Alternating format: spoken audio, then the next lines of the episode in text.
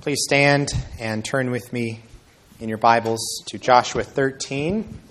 We're actually going to read, like last week, chapters 13 and 14. And so, again, like last week, we won't have a New Testament reading. These chapters are best considered together tonight.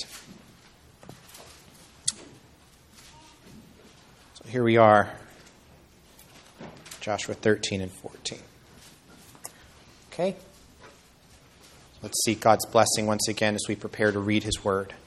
Our Father in heaven, your Word is living and active and sharper than a two edged sword. And we ask that it would pierce our hearts tonight by your almighty power so that we would um, hear you in the Scriptures, listen to your voice, and believe and obey what the Bible teaches. We ask this in Jesus' name. Amen. Joshua 13 and 14. Now Joshua was old and advanced in years, and the Lord said to him, You are old and advanced in years, and there remains yet very much land to possess. This is the land that yet remains, all the regions of the Philistines and all those of the Geshurites, from the Shihor, which is east of Egypt, northward to the boundary of Ekron. It is counted as Canaanite. There are five rulers of the Philistines, those of Gaza, Ashdod, Ashkelon, Gath, and Ekron and those of the Avim in the south, all the land of the Canaanites, and Mearah, that belongs to the Sidonians, to Aphek, to the boundary of the Amorites, and the land of the Gebalites, and all Lebanon toward the sunrise, from Baal Gad below Mount Hermon to Lebo Hamath, all the inhabitants of the hill country from Lebanon to Misrephoth Maim, even all the Sidonians. I myself will drive them out from before the people of Israel only allot the land to Israel for an inheritance, as I have commanded you. Now, therefore, divide this land for an inheritance to the nine tribes and half the tribe of Manasseh. With the other half of the tribe of Manasseh, the Reubenites and the Gadites received their inheritance, which Moses gave them, beyond the Jordan, eastward, as Moses, the servant of the Lord, gave them from Aroer, which is on the edge of the valley of the Arnon, and the city that is in the middle of the valley, and all the tableland of Medeba as far as Dibon, and all the cities of Sihon, king of the Amorites, who reigned in Heshbon, as far as the boundary of the Ammonites, and Gilead, and the region of the Geshurites and Maacathites, and all Mount Hermon, and all Bashan to Salecah, all the kingdom of Og and Bashan, who reigned in Ashtaroth and in Edrei. He alone was left of the remnant of the Rephaim. These Moses had struck and driven out. Yet the people of Israel did not drive out the Geshurites or the Maacathites, but Geshur and Maacath dwell in the midst of Israel to this day. To the tribe of Levi alone, Moses gave no inheritance. The offerings by fire to the Lord God of Israel are their inheritance, as he said to them. And Moses gave an inheritance to the tribe of the people of Reuben according to their clans. So their territory was from Aroer, which is on the edge of the valley of the Arnon, and the city that is in the middle of the valley, and all the tableland by Medeba with Heshbon, and all its cities that are in the tableland, Dibon, and Bamoth Baal, and Beth Baal Meon, and Jahaz, and Kedemoth, and Mephatha, Mephaath, and Kiriathaim, and Sibmah, and Zareth Shahar on the hill of the valley, and Beth Peor, and the slopes of Pisgah, and Beth Jeshimoth, that is, all the cities of the tableland, and all the kingdom of Sihon, king of the Amorites, who reigned in Heshbon, whom Moses defeated, and the leaders of Midian, Evi, and Rechem, and Zur, and Hur, and Reba, the princes of Sihon, who lived in the land. Balaam also, the son of Beor, the one who practiced divination, was killed by the sword by the people of Israel among the rest of their slain. And the border of the people of Reuben was the Jordan as a boundary. This was the inheritance of the people of Reuben according to their clans with their cities and villages. Moses gave an inheritance also to the tribe of Gad, to the people of Gad according to their clans. Their territory was Jazer and all the cities of Gilead, and half the land of the Ammonites to Aroer, which is east of Rabbah, and from Heshbon to Ramath, Mizpah, and Betonim, and from Mahanaim to the territory of Debir, and in the valley, Beth Haram, Beth Nimrah, Sukkoth, and Zaphon, the rest of the kingdom of Sihon, king of Heshbon, having the Jordan as a boundary, to the lower end of the Sea of Kinnereth, eastward beyond the Jordan. This is the inheritance of the people of Gad according to their clans, with their cities and villages. And Moses gave an inheritance to the half tribe of Manasseh It was allotted to the half tribe of the people of Manasseh according to their clans. Their region extended from Mahanaim through all Bashan, the whole kingdom of Og, king of Bashan, and all the towns of Jair, which are in Bashan, sixty cities, and half Gilead and Ashtaroth and Edrei, the cities of the kingdom of Og in Bashan. These were allotted to the people of Machir, the son of Manasseh, for the half of the people of Machir, according to their clans. These are the inheritances that Moses distributed in the plains of Moab, beyond the Jordan east of Jericho. But to the tribe of Levi, Moses gave no inheritance. The Lord God of Israel is their inheritance, just as he said to them. Chapter 14. These are the inheritances that the people of Israel received in the land of Canaan, when, which Eleazar the priest and Joshua the son of Nun and the heads of the fathers' houses of the tribes of the people of Israel gave them to inherit. Their inheritance was by lot, just as the Lord had commanded by the hand of Moses for the nine and one half tribes. For Moses had given an inheritance to the two and one half tribes beyond the Jordan, but to the Levites he gave no inheritance among them, for the people of Joseph were two tribes, Manasseh and Ephraim. And no portion was given to the Levites in their land, but only cities to dwell in, with their pasture lands for their livestock and their substance. The people of Israel did as the Lord commanded Moses. They allotted the land. Then the people of Judah came to Joshua at Gilgal, and Caleb, the son of Jephunneh, the Kenizzite, said to him, you know what the Lord said to Moses, the man of God, in Kadesh Barnea concerning you and me. I was 40 years old when Moses, the servant of the Lord, sent me from Kadesh Barnea to spy out the land. And I brought him word again, as it was in my heart. But my brothers who went up with me made the heart of the people melt. Yet I wholly followed the Lord my God. And Moses swore on that day, saying, Surely the land on which your foot has trodden shall be an inheritance for you and your children forever, because you have wholly followed the Lord my God. And now behold, the Lord has kept me alive, just as he said, these 45 years since the time that the Lord spoke this word to Moses, while Israel walked in the wilderness. And now behold, I am this day 85 years old. I am still as strong today as I was in the day that Moses sent me. My strength now is as my strength was then for war and for going and coming. So now give me this hill country of which the Lord spoke on that day. For you heard on that day how the Anakim were there, with great fortified cities. It may be that the Lord will be with me, and I shall drive them out, just as the Lord said. Then Joshua blessed him. And he gave Hebron to Caleb the son of Jephunneh for an inheritance. Therefore, Hebron became the inheritance of Caleb the son of Jephunneh the Kenizzite to this day, because he wholly followed the Lord, the God of Israel. Now, the name of Hebron formerly was Kiriath Arba. Arba was the greatest man among the Anakim, and the land had rest from war. Amen. You may be seated.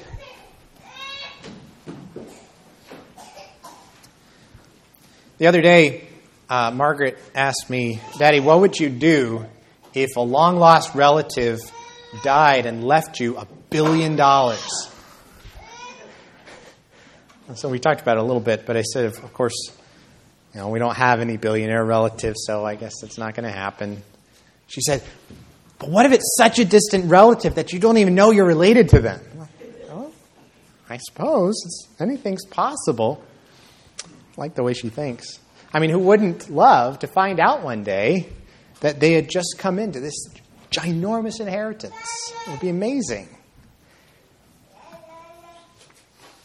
Now, as we get into these middle chapters of Joshua, I am, I am not even going to try to convince you uh, that these are the most gripping, exciting chapters in the Bible.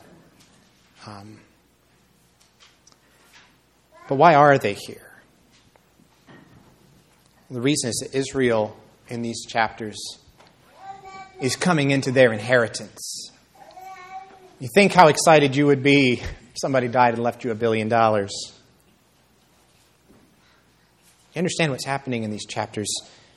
Israel's faith is becoming sight here. What the Lord has promised to them is finally coming true, and they are seeing and walking over and taking possession of all that God said was coming. And now it's finally here. This is the home that God had promised them, and now they're finally getting to move in, as it were. And so I, I hope that as we walk through these two chapters tonight and some of the chapters to come, that, that we'll get, if we can just get even a little bit of a taste of what it was like for Israel to experience coming into their inheritance, then, then I hope that through that we may be able to get just a little taste to of what it's like to long for our own inheritance. To, to treasure every square inch of it and all of the in all the details of what God has in store for us in Christ. As you can just imagine spending eternity poring over every detail of the new heavens and the new earth when our, when our faith, like Israel's, does one day become sight instead of faith. Because as Ephesians 1, Ephesians 1 says, and we'll talk about this later, in Christ you have obtained an inheritance. So let's, uh, let's divide up these chapters before we begin with an outline. The first point tonight is going to be unfinished business. That'll be verses 1 through 7 of chapter 13. Second will be a beautiful inheritance, uh, verse 8 through chapter 14, verse 5. And then third will be a courageous faith, chapter 14, verses 6 through 15. Okay, so unfinished business, a beautiful inheritance, and a courageous faith. All right, verse 1. Now Joshua was old and advanced in years, and the Lord said to him, You are old and advanced in years, and there remains yet very much land to possess. All right. So to begin with, um, throughout the, the book of Joshua, and the middle part in particular, there are kind of two dimensions, we could say, of the conquest that, that the historian uses um, to draw uh, this historical picture. There is the, the comprehensive dimension of the conquest, we could say, on kind of one direction. And then there's the incomplete dimension of the conquest. And both are going on at the same time and being revealed at the same time to us in the book. So the conquest is both comprehensive and incomplete from kind of two different points of view in different senses. And chapters 10 through 12 from the last couple of sermons emphasize the comprehensive dimension. Um, remember, it said Joshua took the whole land according to all that the Lord had spoken to Moses. And Joshua gave it for an inheritance to Israel according to their tribal allotments. Chapter 11, verse 23. Well, by the end of chapter 12, um, Israel has, we can say, Israel has conquered the land of Canaan. They've done it. It, it is done. The, the land has been conquered. They now have, you could say, hegemony over the whole heartland of the promised land, of, of Canaan. Uh, in addition to also uh, Gilead and other points to the east, on the eastern side of the River Jordan. And so um, that's this one. That's the comprehend, comprehensive dimension. The Lord has kept His promise to Israel. He has given Israel the land. And then on the human side of the covenant, well, Joshua has been obedient. The people have been obedient. They've carried out God's instructions. They have uh, carried out this comprehensive conquest, and as a result, said the land has rest from war. But along with that comprehensive dimension, there's also this incomplete dimension, which is being emphasized here at the beginning of chapter 13. So, yes, Israel now occupies Canaan. Yes, they now have hegemony in the region. Uh, yes, it can be truly said that God has given them the promised land, uh, but there are still some details that need mopping up. And what this ought to have been would be a fairly straightforward, just, uh, well, just that, a mopping up operation to carry to completion what has already happened in principle a victory over the land. There are these regions around the edges of the heartland that haven't been occupied yet, And then there are also places within the heartland uh, these, that still have these Canaanite holdouts that have yet to be reached. So verses 1 through 6 cover those uh, regions around the edges, um, while we get hints of those places within the heartland in places like verse 13 and other places scattered through the next few chapters. Well, if, you're even a little bit familiar with the story of Joshua and then followed by Judges, uh, the, the sad part of this history is that after the initial great successes and the initial exemplary faithfulness of Israel in carrying out those uh, early campaigns of the conquest, where um, they see all of those early victories realized. After that, what you see is Israel actually not doing a very good job of following up those victories, not doing a very good job of following through on their obedience, of extending the conquest outwards towards those um, bordering territories or inwards either, towards those Canaanite holdouts. They do not complete their mission. And that failure to carry it all the way to completion ends up being the root of all kinds of terrible problems um, in the coming generations. And it's really important that we understand this. Um, that this is that, that that that failure to complete uh, those that mopping up of the conquest, um, that failure is not uh, because of any failure on God's part. It's not because the Lord's promise didn't extend that far. There was a problem with Israel's obedience. And the Lord clearly tells Joshua here, you can see in verse 6 I myself will drive them out from before the people of Israel, after he's talked about the territory of the Philistines and then northwards up to the Sidonians um, and Lebanon and so, so forth. Um, the Lord, in other words, is, is ready and willing to continue to fight for Israel as he has been doing so far. But as history drags on and Israel is, is sluggish to go into those unconquered places, uh, things up getting, end up getting a lot more complicated. Israel um, actually does not end up dispossessing the Philistines. They do not end up extending their borders northward to Lebanon, um, either in the time of Joshua or in the time of the judges. It simply doesn't happen because the people are not willing to follow through.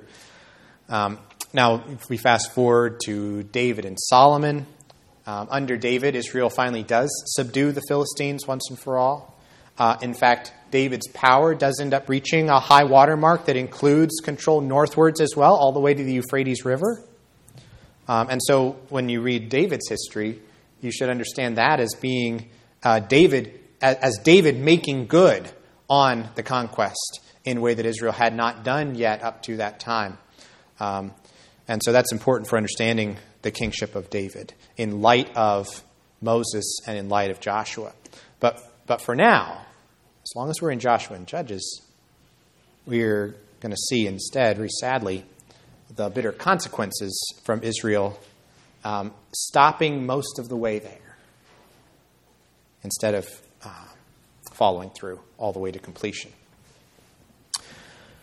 But starting at the end of verse 6, um, the Lord kind of turns a corner here in his instructions to Joshua.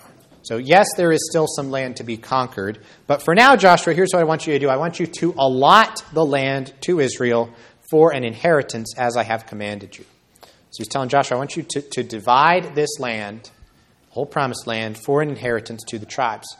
Um, and the next several chapters then are going to detail that division of the land. It's going to show exactly which territory was assigned to which tribe.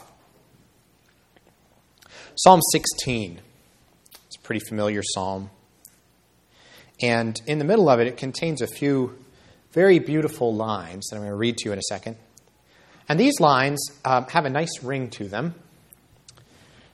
But if we don't think about the historical context behind them, and you really try to think, but what does that mean? You can think, actually, it just kind of sounds like kind of jargon, this kind of Bible speak that's kind of vague. It doesn't really mean anything very concrete to us. So listen to this. When David says, The Lord is my chosen portion and my cup, you hold my lot. The lines have fallen for me in pleasant places. Indeed, I have a beautiful inheritance. Okay, so you, so you think, okay, cup. I, I, okay, I understand what that means. It's like something good to drink. But what's a what's a portion? What's what's a lot? What is a lot? What are what are lines? You think are the lines like on a piece of paper? What line, What kind of inheritance is he talking about? It sounds pretty in the poetry, but but what does it mean? What does it mean? And what can it possibly mean for me as I try to think about how to bring that psalm to bear on my own life?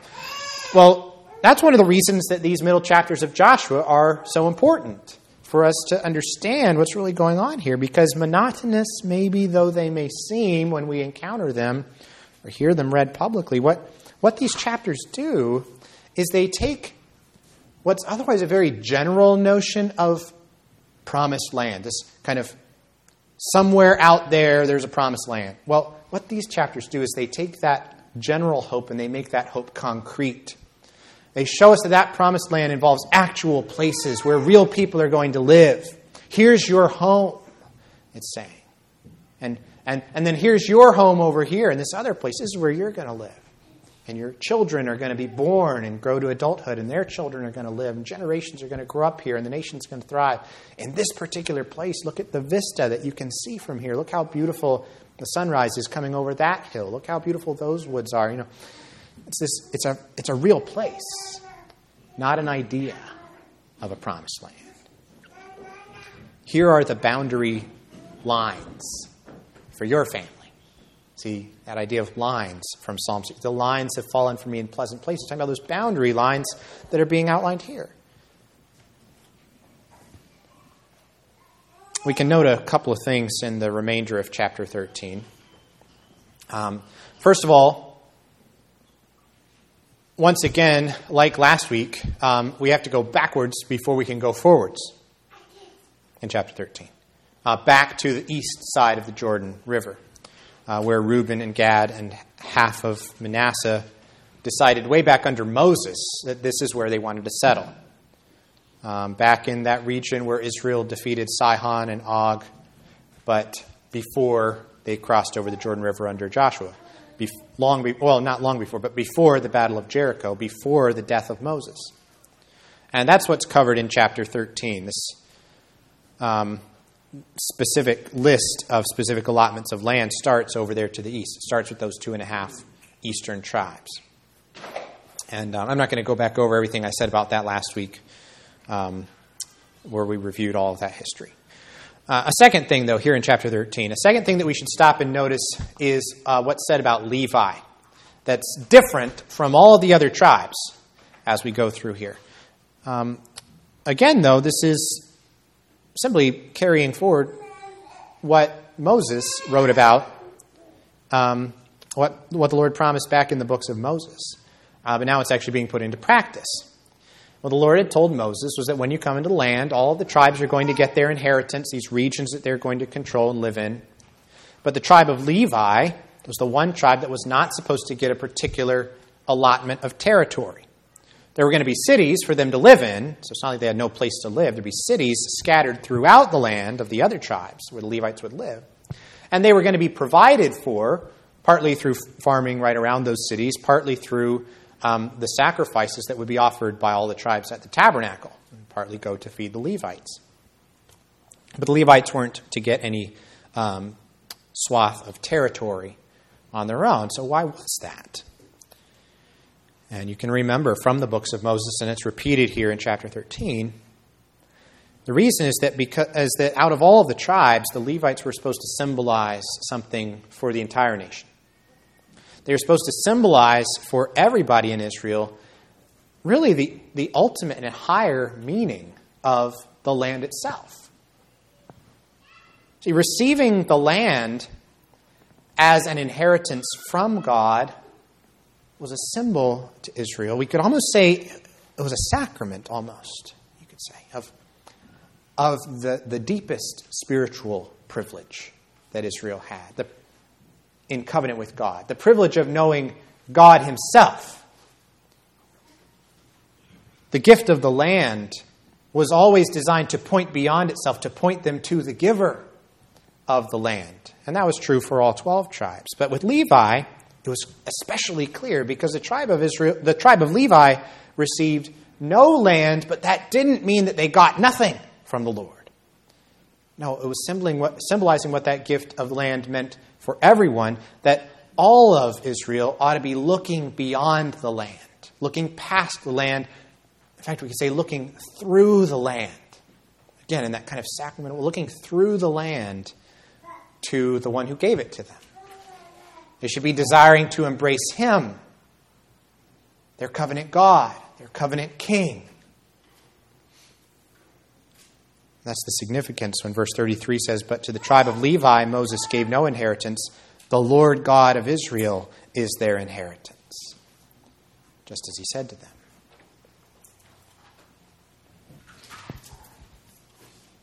Okay, now as we look back on all of this land allotment from the perspective of the New Testament, we should remember, as I mentioned earlier, what Ephesians 1 tells us about our inheritance in Christ. And of course, God hasn't promised you um, any uh, real estate in the Middle East uh, any more than He's promised you a billionaire uncle who's going to leave you a lot of money in his will. No, He's what he has done, though, is he's promised you something much better than that, which in substance is much the same as the spiritual reality he was holding out to Israel. Because Ephesians 1:11 says, "In him," that's speaking of in Christ, we have obtained an inheritance. And he goes on to explain what that means. We've obtained an inheritance in Christ, having been predestined according to the purpose of him who works all things according to the counsel of his will so that we who were the first to hope in Christ might be to the praise of his glory. And he says, In him you also, when you heard the word of truth, the gospel of your salvation, and believed in him, in Christ, you were sealed with the promised Holy Spirit, who is the guarantee of our inheritance until we acquire possession of it to the praise of his glory. See what Paul's doing here? He's He's teaching us to hope for a future inheritance, just like Israel was supposed to do. They left Egypt and all through the wilderness years, they were to hope for a future inheritance, for all the blessings of glory that we're going to experience after the resurrection when Jesus comes back. But Paul's also showing us something else. He's showing us that we already actually have a portion of that inheritance in hand, right now, already, in the present. We have um, a guarantee, or we could say a down payment from God. And what is that? Or more properly, who is that? Well, it's the Holy Spirit. Spirit of Pentecost poured out on the church. That is God's guarantee or down payment of that future inheritance. Okay, so let's think about this in light of Joshua 13.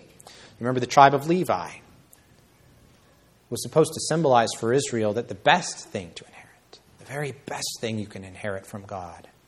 It's not the land, it's Him. It's God Himself, for the Lord to be your inheritance. And see, that's what the Lord is doing for us, is He has given us the Holy Spirit now. What has He done? In pouring out the Spirit, God has given us not something, He's given us lots of things, but that's not the guarantee of our inheritance. Guarantee of our God has given us in the Holy Spirit, He's given us Himself. He's poured out Himself upon us, given us His, His presence as the enduring possession of the church of the Lord Jesus Christ. God with us, not only in the incarnation, but also in the outpouring of the Holy Spirit. And so that means that we can pray with Psalm 16, knowing that God is with us, that the Lord is my chosen portion and my cup. That the lines have fallen for us in pleasant places, and indeed, we have a beautiful inheritance. Why? Not because of the stuff that we've gotten from God, or even the stuff that we're going to imagine getting in the final future. It's because we have God Himself. He has given Himself to us in Christ, He has given Himself to us by his Spirit. I love the hymn, Glorious Things of Thee Are Spoken by John Newton, and especially love the second verse where it says, See, The streams of living waters springing from eternal love well supply thy sons and daughters, and all fear of want remove. And it goes on Who can faint while such a river ever flows, their thirst to assuage?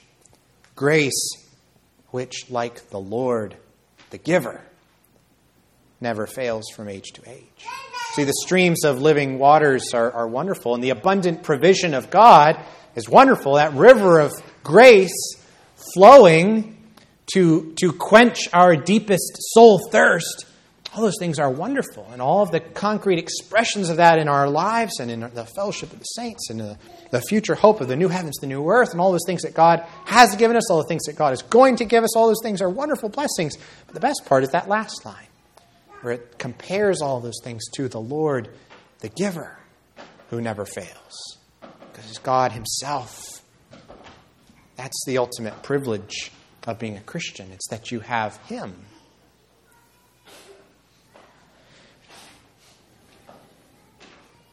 Well, verse, uh, sorry, in chapter 14, there's another transition. It's a transition from the inheritance for the tribes on the east side of the Jordan to the back to the west side story, like we talked about last time, the Jericho side of the Jordan River, the Jerusalem side of the Jordan River, significantly, down in the tribe of Judah. We're back now, back in the heartland of Canaan. And uh, notably, um, the first tribe to be mentioned in this new section is the tribe of Judah. And we're going to get to the, the main distribution of land to the tribe of Judah in chapter 15. That's what chapter 15 is all about. Uh, that's next time. But first, uh, there is kind of an introductory story to um, that, that it, it introduces Judah's allotment, but more than that, it introduces all the tribes' allotment in this heartland. And that is the story of Caleb.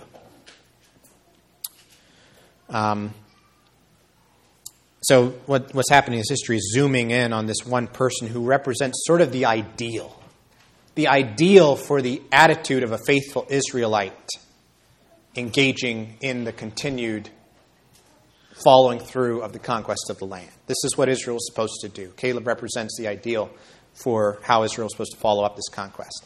Okay, so background for Caleb this is very familiar to a lot of you, but uh, you remember back in the book of Numbers, back when Moses sent the 12 spies up into the land to come back and tell Israel whether they should go up or not, scope it out. And of course, the 10 spies came back and they convinced Israel not to go up and take the land. They were afraid. They thought it would be too dangerous. But of course, there were the two spies who came back with a good report. Two faithful spies, two spies who demonstrated um, their trust in God's promises. And they came back to Israel and said, Come on, guys, we can take them.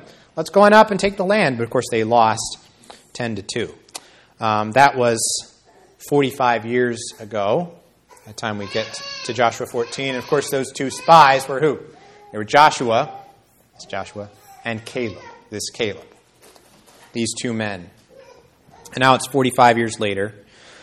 Um, and back then, Caleb was 40 years old. He was in his prime. Now, uh, Caleb is 85. He's an old man, but he's clearly still ready to go here.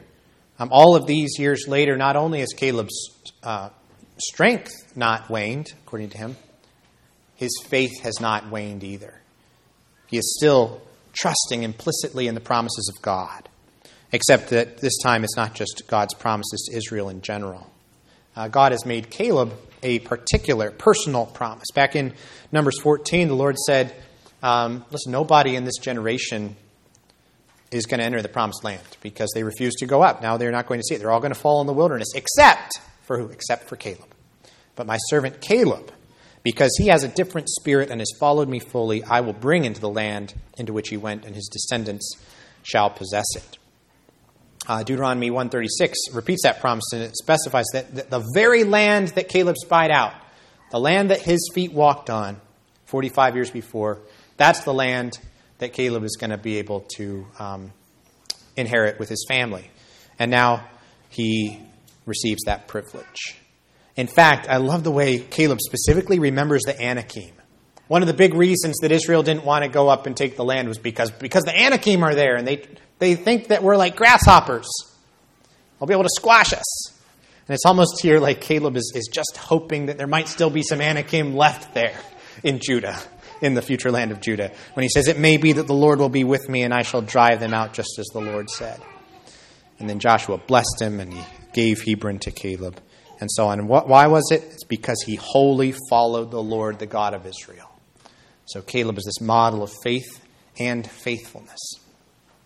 I just have to share this. Ralph Davis, I've, I've quoted Ralph Davis many times when we've been going through Old Testament historical books.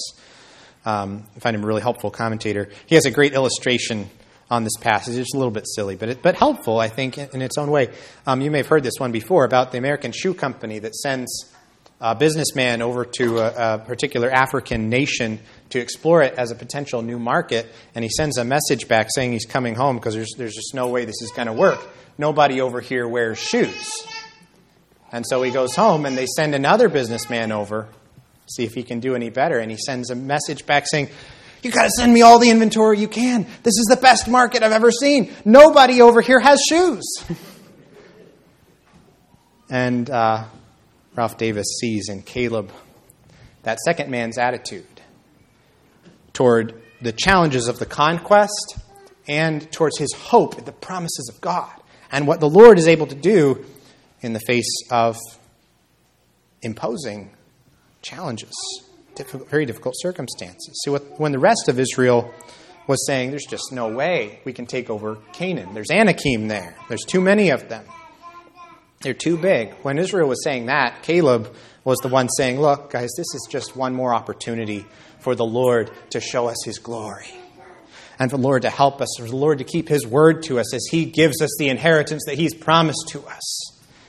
And now here he is 45 years later with the same faith and the same faithfulness. And he at last is receiving what he's been looking forward to this whole time, as Caleb's faith in particular now becomes sight. And what a fitting conclusion this is to the life of this man who wholly followed the Lord. Now, I suppose I could wrap up this sermon by telling you to go out and be like Caleb, everybody. And yeah, we, we should be. We should be like Caleb, right? We should desire to have this courageous faith, this willingness to stand alone, as one commentator calls it, that, that Caleb showed when he, when he stood up to those other 10 spies. Uh, we, we ought to have this fearless trust in God's promises that led this 85 year old man to, to storm the gates of Hebron. Right? But of course, when we actually look at our hearts, uh, I think we so often see, at least if you're like me, you often see much more the reticence and the fearfulness of the ten spies, of those Israelites who, who never did press on and finish taking the land, much to our shame. Our hearts are often a lot more like that first shoe salesman than second. And you can imagine what a difference it could make if we simply would take God at His word. If we simply would trust that He will really do what He says when we venture out in faith and obedience to carry out that mission and the, and the calling that He's given to us as a church, trusting in His promises. But you see, what I want to impress on you as we wrap up tonight is that in all of this, even in our failures as individuals, even our failures as our church, as a church, and I would say, I would go so far as to say, especially our failures, all of the ways that our faith and our fortitude and our faithfulness fall so very short.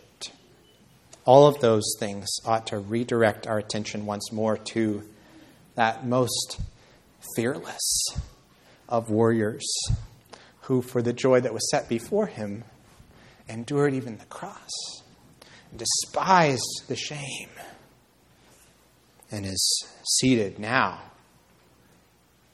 the right hand of the throne of God. Why? Because he wholly followed the Lord. And he fearlessly fought our battle on our behalf.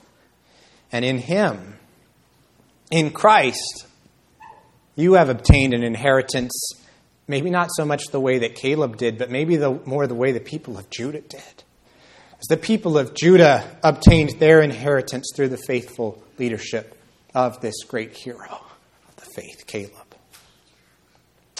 I want to see I want you to see here in these chapters tonight that you can trust him. You can trust your warrior and king, the Lord Jesus Christ, and you can count on him and you can take him at his word and you can follow him. You can carry out the mission that he has given to you because it is ultimately his mission. There's a war that he is waging, and its success and your victory hangs not on your failing faithfulness, but on his perfect faithfulness. So let's pray. Our Father in heaven, we thank you for the Lord Jesus Christ, who wholly followed the Lord and has fought our battle on our behalf. And we pray that you would give us strength by this Holy Spirit you have given to us as the guarantee of our inheritance to follow him faithfully with fortitude because he goes before us. And his is the victory. We pray this in his name. Amen.